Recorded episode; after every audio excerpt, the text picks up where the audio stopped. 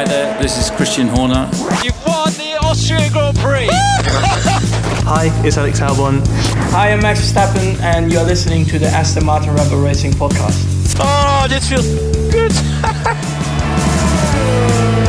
Hello and welcome to Talking Bull, the official Aston Martin Red Bull Racing podcast. We're about to embark on the next part of the 2019 season and it's all to play for. We're 12 races in, we've had five podium finishes. Max got his first pole position in Hungary and had race wins in Austria and Germany, where the team also broke the record for pit stops. They managed it in an incredible 1.88 seconds, knocking an impressive 300ths of a second off our own record set at Silverstone. Nice work, boys. The big news over the summer break we have a new driver. Alex Albon has been promoted from our sister team Toro Rosso and joins Max for the rest of the year. This podcast is all about meeting the man himself in his first exclusive chat with the team. We'll be catching up with MotoGP legend Marc Marquez. We spend 60 seconds with our trackside infrastructure engineer Olaf Janssen. And we know you love music. We'll end on a huge new tune from Floors. First up, let's introduce you to Alex. Tom caught up with him at the factory while he was getting fitted for his brand new racing seat. Firstly, Alex, welcome to the Talking Bull podcast. Uh, great Thank to have you. you on here for the first time. Thank you. Um, firstly, mate, just tell us how does it feel to be an Aston Martin Red Bull Racing driver? Firstly, my- I get more messages nowadays. that's that's that's the first thing. But no, really excited. I think uh, you know just to be a part of the whole family. To see, well, I was already. Let's be honest with Toro Rosso, but you know now now I step up to the big team.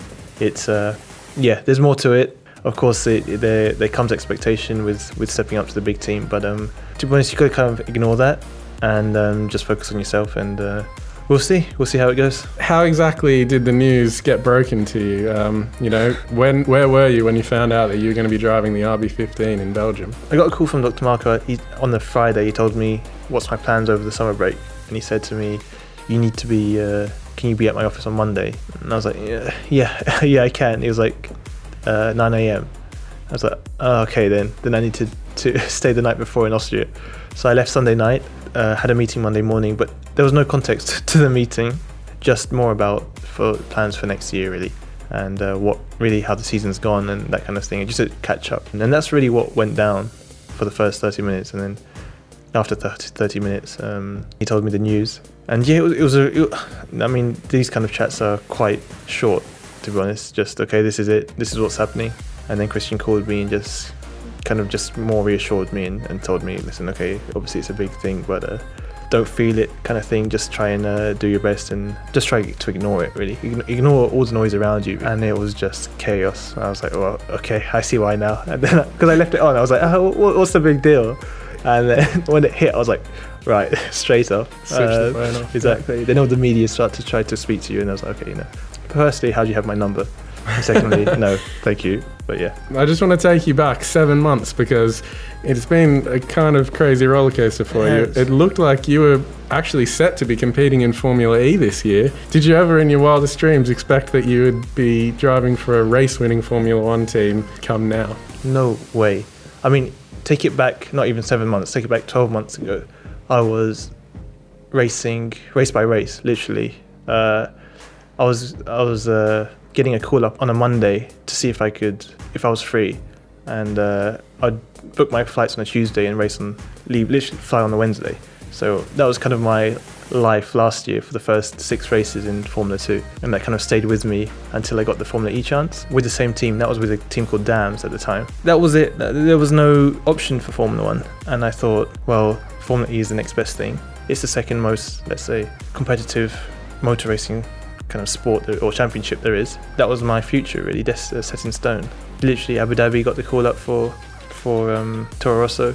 Got my first taste in an F1 car in March, I think it was. And uh, even then, all that stuff just felt unreal. And, and I had a good start to the season, and everything was going well. Made my mistakes, um, I guess, as a rookie does, but uh, still learning a lot. And then it came to this summer break and not given this chance. So it's it's a wild, wild turnaround, and it's honestly laughable. I mean, people understand that you've you've switched teams and, and cars. There's a bit of a change, um, but there's a lot more to it than people might expect. Um, can you tell us a little bit about that? I think firstly, Max winning in 20 was it 16 or 15 kind of made this thing like it's quite easy to change cars but really it's not the first thing is obviously i'm still learning so the thing for me is like let's say my slope in terms of speed is growing and i feel a lot better driving right now than i did in melbourne the first race and i know that i've got more to do. I, I, still feel there's a lot of areas I need to work on. Not just driving. I think the driving bit's maybe the most natural bit, but it's more the team kind of understanding how to set up a car and, and what areas you need to work on. Is it the electronic guy? Is it the, the engine guy? Well, where, where do you need to find the lap time? I still feel that slope's going to improve. So I do feel a little bit like, oh, you know, I'm now in the race winning, championship winning team, uh, and I've still got, let's say, room to improve. So it is a little bit daunting because I do feel like, okay, right, it's not that I'm not ready, but I feel there was there's still room there to, to be more ready, if yeah. that makes sense. It is a bit of a of a jump, but um, you know, you just got to get used to it. And you touched on it there. Um, there's obviously a lot of new people to um, get used to. Have you met everyone that you'll be working with? Uh, no, I haven't. So this summer break isn't great for that. We we've had two weeks, almost three weeks off now since since the announcement. And for people that don't know, we, we kind of we, we're not allowed to really communicate with with anyone in the team at that time. So um, no kind of meetings, no kind of emails exchanged. It was just enjoy the holiday, come back on Monday, and uh, do your seat fit and get ready. So I think um, there are relatives in in Red Bull who must be know more team members than I do, that's for sure. I feel like I'm still learning the names and, and the faces of everyone around me. But yeah, I mean, today, Monday, we did the seat fit. Tomorrow we got some some meetings to do, and then Wednesday we have sim before we head out to to uh, to Spa. So I'll get to know most of my team by then. So that that's the main thing. And then of course it will just be about kind of being at the track and and there's only so much you can do. You got to kind of be in the in the moment. It sounds corny, but you kind of just have to be in there to to to learn everyone's how they work and, and that kind of thing. Because it's not just about knowing their names; it, it's about them understanding you, and that's been something I've really learned in Toro Rosso this year. I wouldn't say we don't understand each other at the start of the season, but it's just that they get you three, four months into the year. You they kind of know exactly what you mean, and they know the kind of things you like, you don't like that stuff takes time. That's why it's not simple just to arrive into a new team and suddenly be straight on the pace because there's a lot of stuff which, a lot of groundwork and a lot of um, chemistry that needs to take place before you start really understanding the team and the team understand you. You need to sort of foster those relationships and, exactly. and sort of build exactly. towards that. So, exactly. speaking of uh, new relationships, a new team also means a new teammate. Um, sure. it looks like you've actually known Max for quite a while. Um, yeah. How, how far back do you guys go? Yeah, so I would say my first introduction to Max was 2010, actually. So we raced each other then. The whole thing then was I was kind of this slightly experienced driver. It was my third year in the in the championship. It was called KF3 go karting, and it was Max's first year. Max was kind of the young guy, kind of what he is now, but he was the the hot shot, let's say. And uh, we were fighting each other quite hard that year. I became European and World Champion, and he became WSK, which was like a, a European Championship. We would always end up fighting each other. Um, we had a few crashes with each other, but the rivalry was good. Like it was, um, it was intense actually. Um, but I really enjoyed it, and uh, that was the only year we raced against each other head to head. I'd like to say I came on top at that time, but that's also because I was a bit more experienced than he was. It's weird because I always see him as the younger guy, but now he's got five, almost five years of experience. experience. Yeah. So that he's the younger but experienced guy. So yeah, it's a bit weird. You've also enjoyed a great rivalry with the likes of Charles Leclerc, Lando Norris, George Russell on your road to F1. Yeah. What's yeah. it been like to continue that battle at the highest level of motorsport this year? Yeah, it's all that kind of feeling of especially last year, you see all the everyone doing so well in Formula One. You see Max Charles doing doing a really good job, and then at that time as well, George and Lando were almost even if they weren't confirmed for Formula One, you knew that, that they were going to be in Formula One the year after that. It was a bit like, oh, you know, I've missed the boat here, and, and I'm going to be in Formula E. But saying that, circumstances changed. Let's say the the driver swaps helped massively.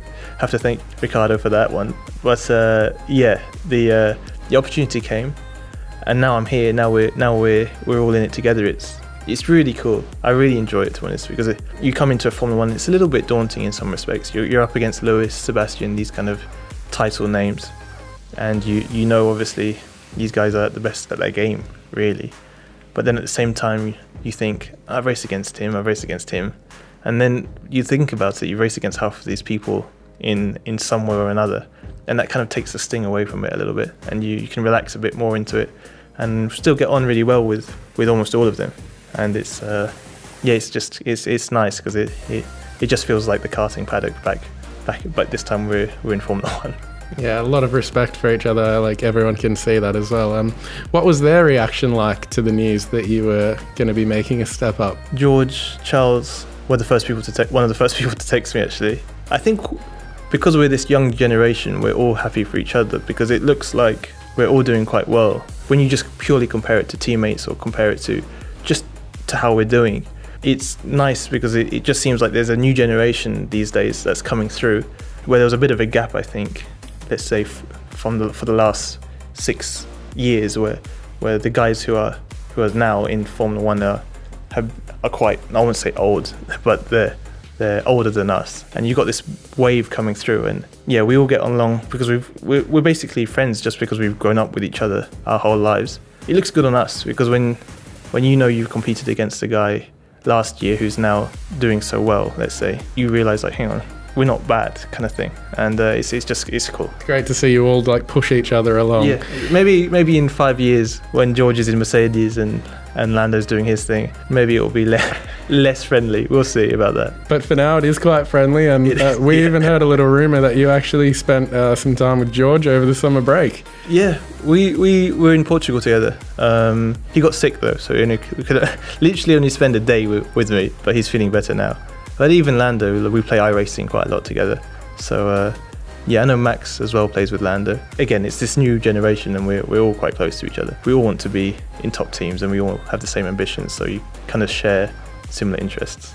Welcome to the team, Alex. We have part two of his exclusive chat on the way. Now, Alex isn't the only newbie in the team this year. We also have an all new Red Bull F1 energy station. It's the Talk of the Paddock, made up of sustainably sourced Austrian timber. It offers 27% more floor space than its predecessor. It can be erected in less than two days and taken down in one by a crew of 25. Everyone has been keen to try it out, including MotoGP legend Marc Marquez.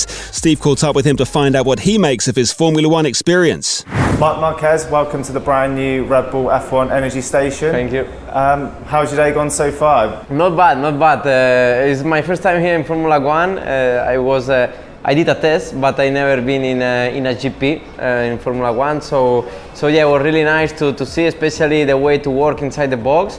And yeah, then I was on the on the track, and yeah, it was uh, it was a nice experience. How did you find the garage? What did you think of it when you went in there?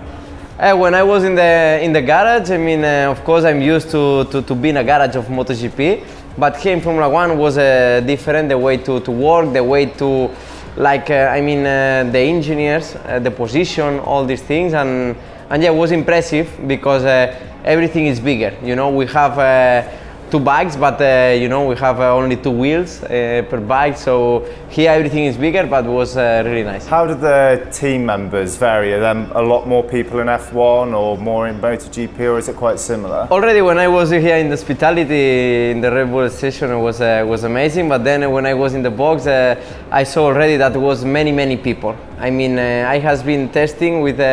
Uh, with F1 and, uh, and also has been in the uh, Red Bull in, uh, in London and, and that was was nice to see but uh, here is working much more people and yeah in uh, MotoGP we can say that it's more like a family you know You uh, took a bit of a trip, I hear, as well, to the one of the corners to watch the the cars going round. How did you how did you find it? Uh, and were there any sort of similarities you could take or pointers you could take for when you're back here later in the season? Yeah, it was on the on the last last section, and uh, and yeah, I cannot take many reference from uh, F1. Uh, they, they are breaking so late.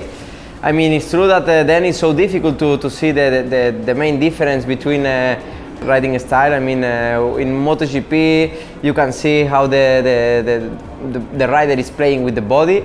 Here it's more difficult to, to see the difference, but also was nice to see the corner speed because uh, It's amazing how, how they can turn the, the car. And obviously, you had a go in uh, one of the Formula One cars last year. Yeah. Uh, how did you find that experience? The experience was uh, really nice when I was uh, driving the, the, the F1 car. I mean, especially in the beginning, uh, especially the brake point. You know, I started with the car and I was braking more or less in the same place like a motorbike, but then uh, you can see that you go, you can go very, very deep on the brake point.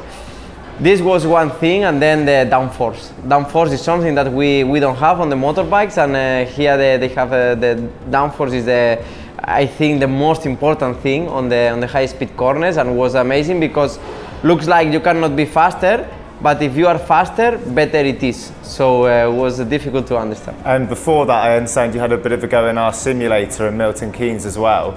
Do you have anything similar to that in MotoGP to, to sort of test the bike, test the track, and get used to it? No, in MotoGP we don't have simulators. In MotoGP, I feel lucky because still the, the, the rider is the, the most important thing. Here, when I was on the simulator, you can see that uh, everything is about engineers. I mean, of course, the driver is very, very important, but uh, the engineers also are very, very important. In MotoGP too, but uh, in the end, uh, you cannot have a simulator because uh, depend how you're riding, depend if you are tired or not, depend if uh, how is the position of your body. The bike balance is changing a lot, so uh, it's impossible to, to have a simulator. Do you think you'd ever like to make the change from two wheels to four? Uh, last year when I when I was testing after the test, uh, many many many journalists asked to me, but uh, you know, two wheels is my my wall. Uh, of course, it's nice to, to, to have the experience. Of course, it's nice to to drive a F1 and uh, and yeah, enjoy that amazing experience. But in the end, here we have the best drivers in the world. So I choose two, two, two wheels, and yeah, I mean uh, to arrive on the level of uh, F1. I think I will be not able to, to, to do it. Do you find when you're racing in MotoGP on the bike that you're a lot more sort of connected with the bike as you're sort of there's nothing really surrounding you where within the F1 car you've got a body and a lot more protection Yeah, when, when I was uh, driving an F1 car, I feel really safe. I mean, I, I feel like I'm inside a box and uh, very safe. And uh, then uh, I was not scared to. If I was there, Dr. Marko, Mark Webber, and uh, they told me brake later. I said, okay, I will brake later because it's just you lock the wheels and uh, go straight and uh, come back. So in uh, MotoGP it's different. I mean, uh, when you see that the bike is shaking, when you see that you are playing with the body, when somebody told you brake later, uh, you say you, you can do it. I will not do. But uh, is that the, the the risk and the feeling, the adrenaline is in a in a different way. And would you say racing is in your DNA you grow up with it and therefore when you change in whatever machine you go to is there's something in you that that knows how to do it? The way to, to understand the, the motor sport or the, the adrenaline and, uh, and it's true that uh, for example if I take uh, if I'm riding a bike if I drive a car F1 I like to be fast. I mean I don't like to, to drive and only spend the time. No I like to, to be fast and for that reason before I answer to you in a way that uh, uh, you are thinking to move to no if i'm not competitive in something i don't like to do it. Because in the end uh, yeah i like the experience but i like to be competitive where, uh, where i am. And to stay competitive what do you do to sort of stay sharp and what does your training consist of? I mean uh, is the ambition. Is the ambition is the, the motivation. I mean in the end uh, i get up every day in the end i, I try to to be focused i try to, to, to train at home try to have some plan because I like when uh, you arrive on Sunday and you have uh, that, uh, that feeling of the victory. um, you brushed up on about winning then and when you win you have some quite signature celebrations how do you prepare for that or how would you how do you train to do that and get it right every single time Yeah, I mean, uh, uh, of course, uh, it depends how you feel. I mean, uh, I'm very lucky that I have a very nice group, and during a weekend, uh, I have like my mechanics are my friends. Sometimes we are in Barcelona and uh, we we go to dinner or to party or to whatever or to the beach because uh, we like uh, we are we are friends and uh, when we are there uh, during GP, of course, we are professional, but we have some uh, free time and then uh, we are speaking about it, and then yeah, sometimes uh, you get some ideas But then, uh, depend how you feel that moment, then you celebrate in one way or the, or the other way. Um, and then what do you do? So you've you've won your race. You've not got a race for a week or two. What do you do to sort of take your mind away from racing and switch off? I'm living uh, in my town. I mean, in the town where I was born. So, so yeah, this is the, the, the best way to to relax, to disconnect, because then you have uh, your friends from the school, uh, you have your family, you have your cousins, and uh, and then uh, this all these things helps me to to to have this stability, and and honestly speaking, where I feel better is when I'm at home. So then, of course, in summertime and wintertime, I try to find some places to to have some holidays. But uh, I like to, to be just quiet. And do any of your friends race? And did you go out racing with them? No, no, no. All, all my friends, uh, they, they are riding a bike. They, they, they ride uh, like enduro and uh, motocross sometimes, but uh, just amateur. Uh, and, and yeah, I'm very lucky that my brother also is competing in the World Championship in a Moto2 category. So, so then uh, I spend a lot of time with him, and uh, we are uh, living together, training together. Uh, we are traveling together around the world, and this is the the best way. And uh, I feel very lucky because uh, you spend the time with your brother, but in the same time is your best friend and the the person that that you are training and spend a lot of time. And do you sort of share each other like tips and advice with each other? Yeah, of course. I mean, when we are at home, we are trying to analyze uh, his weekend, my weekend, and then uh, try to share the, the information.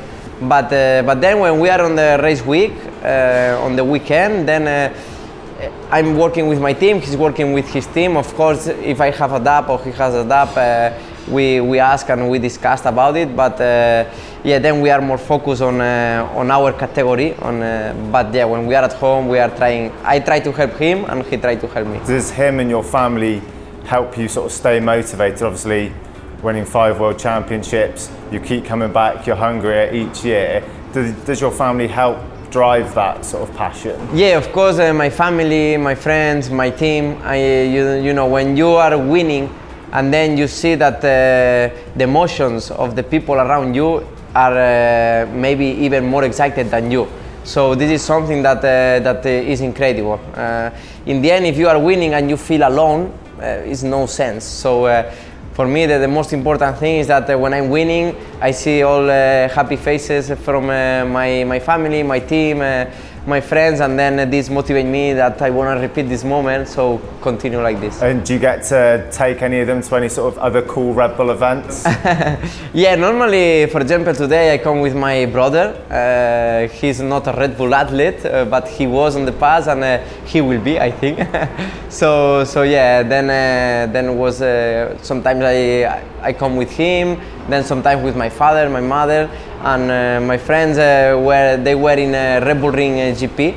Uh, last uh, last year and uh, they enjoyed a lot so yeah I try to spend uh, time with them and how has like Red Bull played a part in your career? How long have you been a Red Bull athlete and how they helped you progress? Uh, obviously, since I started in the World Championship from 2008, uh, I already was a Red Bull athlete. So uh, I feel really proud uh, to, to be in a Red Bull family because uh, you know some uh, some brand that believe in you from you start. I was 15 years old, now I'm 26, and and yeah, already 11 years working to, together.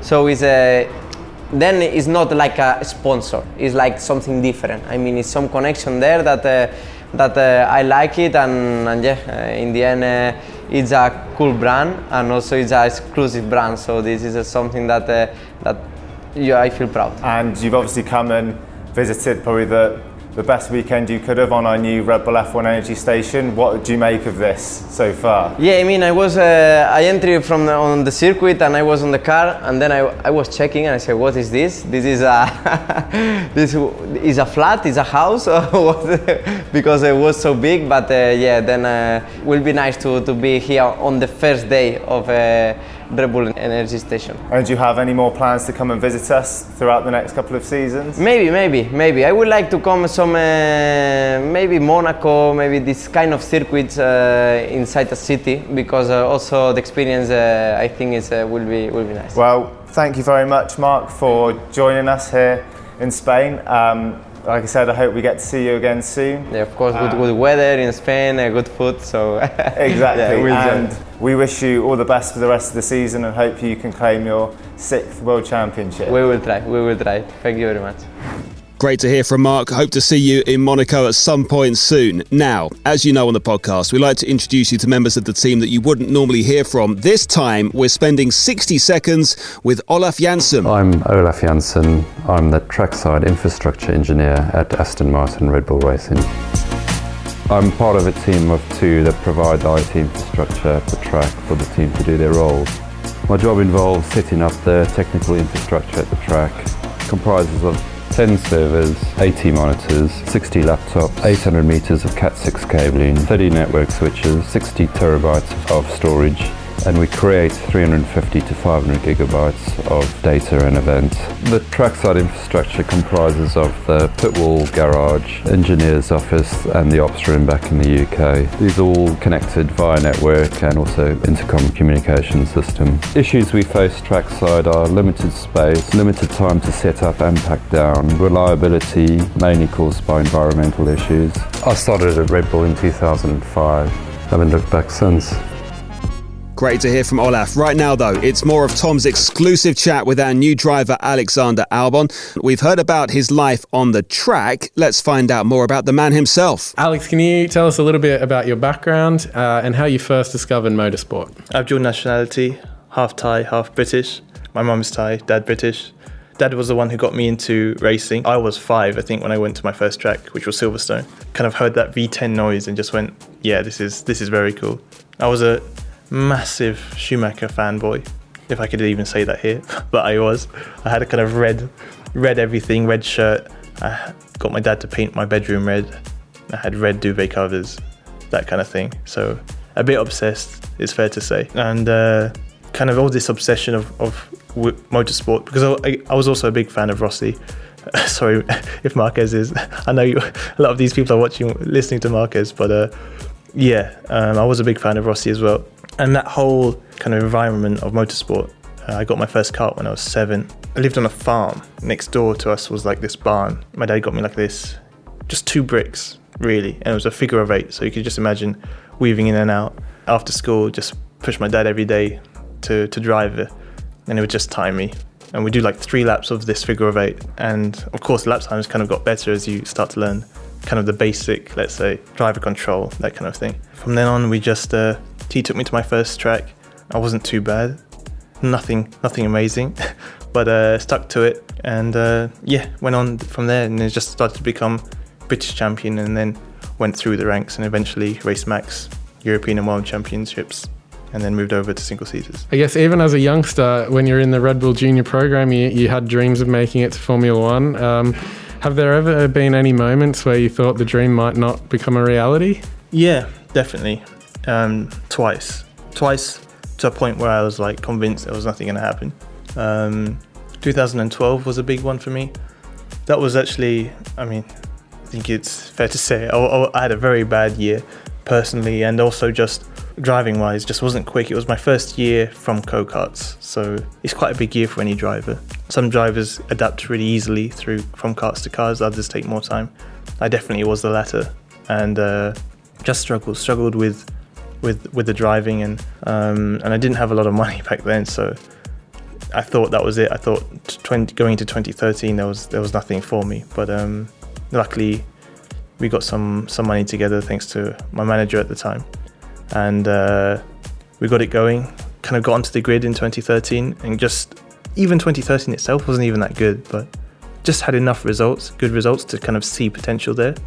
The sponsors to see potential there, and um, got a a good drive for 2014 and then finished I think third in the championship back then. And then again last year, like as I said last year, literally just truthfully begging on the phone to, to get a seat into into Formula Formula 2, never mind Formula 1 and it was just about going race by race and so much doubt. But it's weird. I mean people say wow that, that was that's tough, but it's only tough for a, a while. It was almost like treating every race as a, your last chance um, and you kind of have this really gritty attitude towards driving.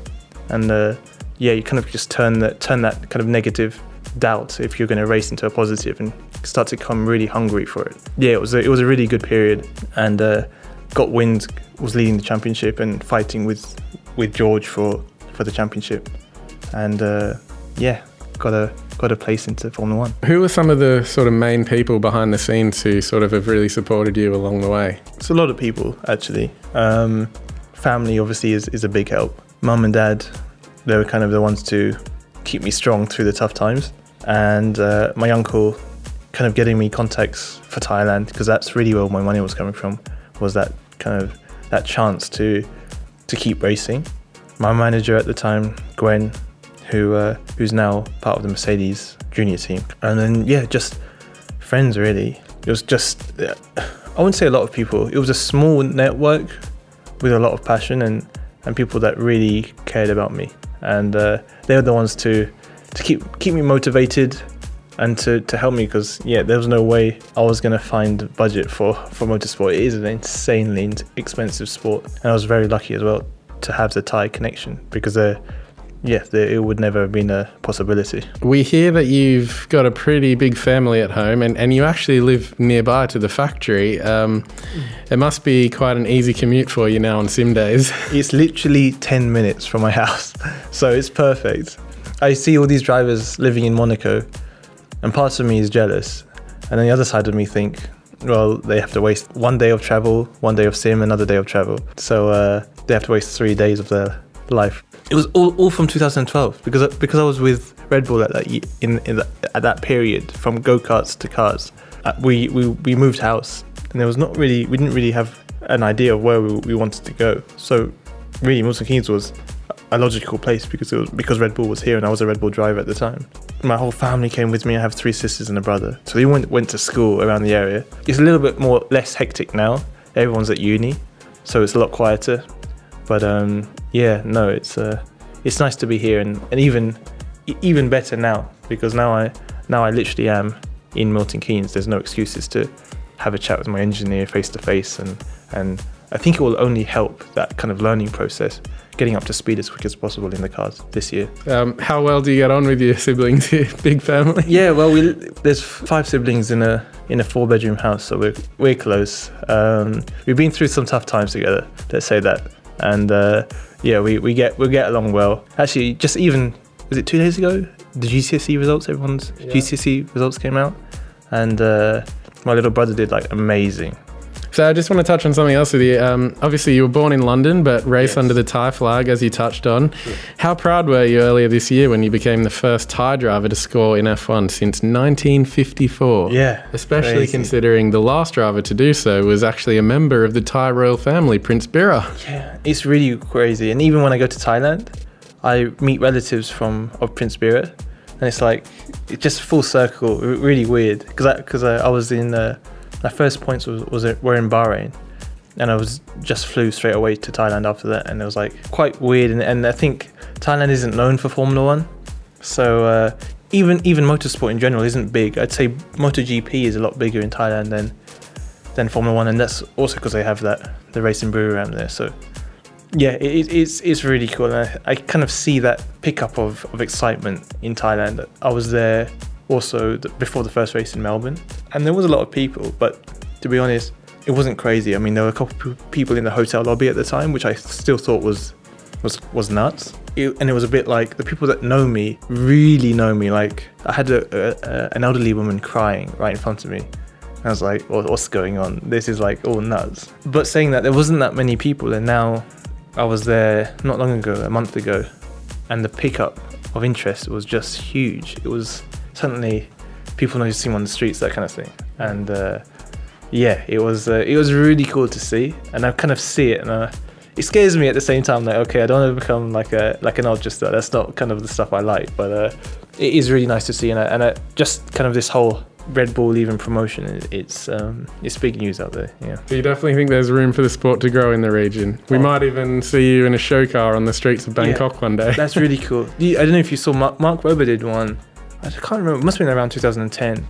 Um, and that went down amazing. And um, you actually even race with a, a Thai symbol on, on the back of your helmet? Yeah, that's the Thai number nine, is what you see. And it, it's, it's on your RB11 as well. Um, so it, it's basically the the the King Rama 9. Um, he passed away in 2016, I believe it was, which is why you, you have it on that car.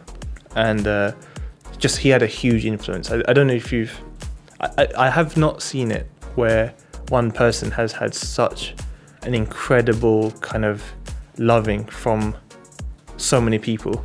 If, if you ever saw a funeral, it was millions, millions hmm. kind of going on the streets. I was there the week he passed away. I think it was like 38, 39 degrees, and people were out on the streets kind of mourning, all wearing black. And there was just people fainting everywhere, but it was so normal to them, or, or just they didn't really care, care about it just because they, they wanted to show kind of their love for him. And it was just incredible to see. Away from the racetrack, we're coming towards the end now. What, what are some of the things that you like to do just to, you know, unwind and, and forget about racing? I'd say I'm a very normal person. Normal as in I like computer games, so maybe not that normal, but uh, nerdy. okay. Normal for you. Normal for maybe my age and a guy. I don't know.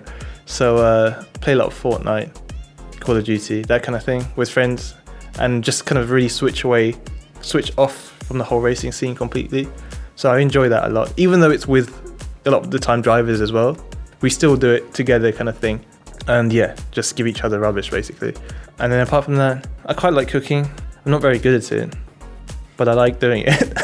uh, and and it sounds boring, but also just training. I feel like it's such a big part of our lives now that even when we stop to relax, like even like uh, I spent the first five days after Hungary not training, and it just feels really wrong. Like you feel really bad, and uh, you feel kind of lazy and slow.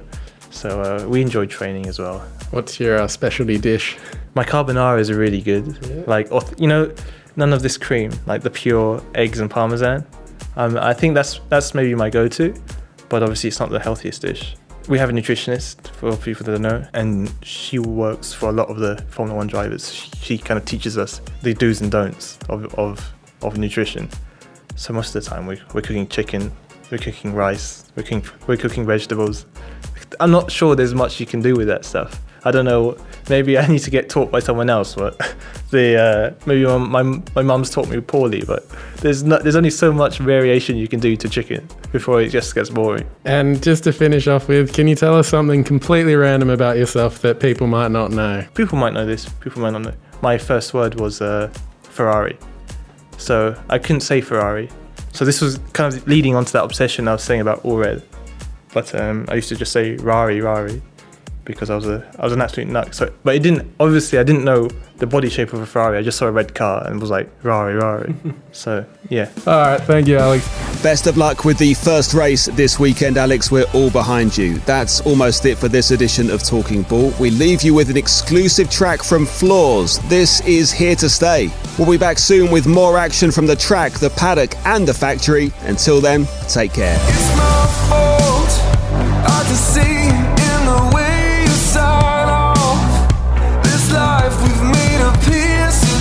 For.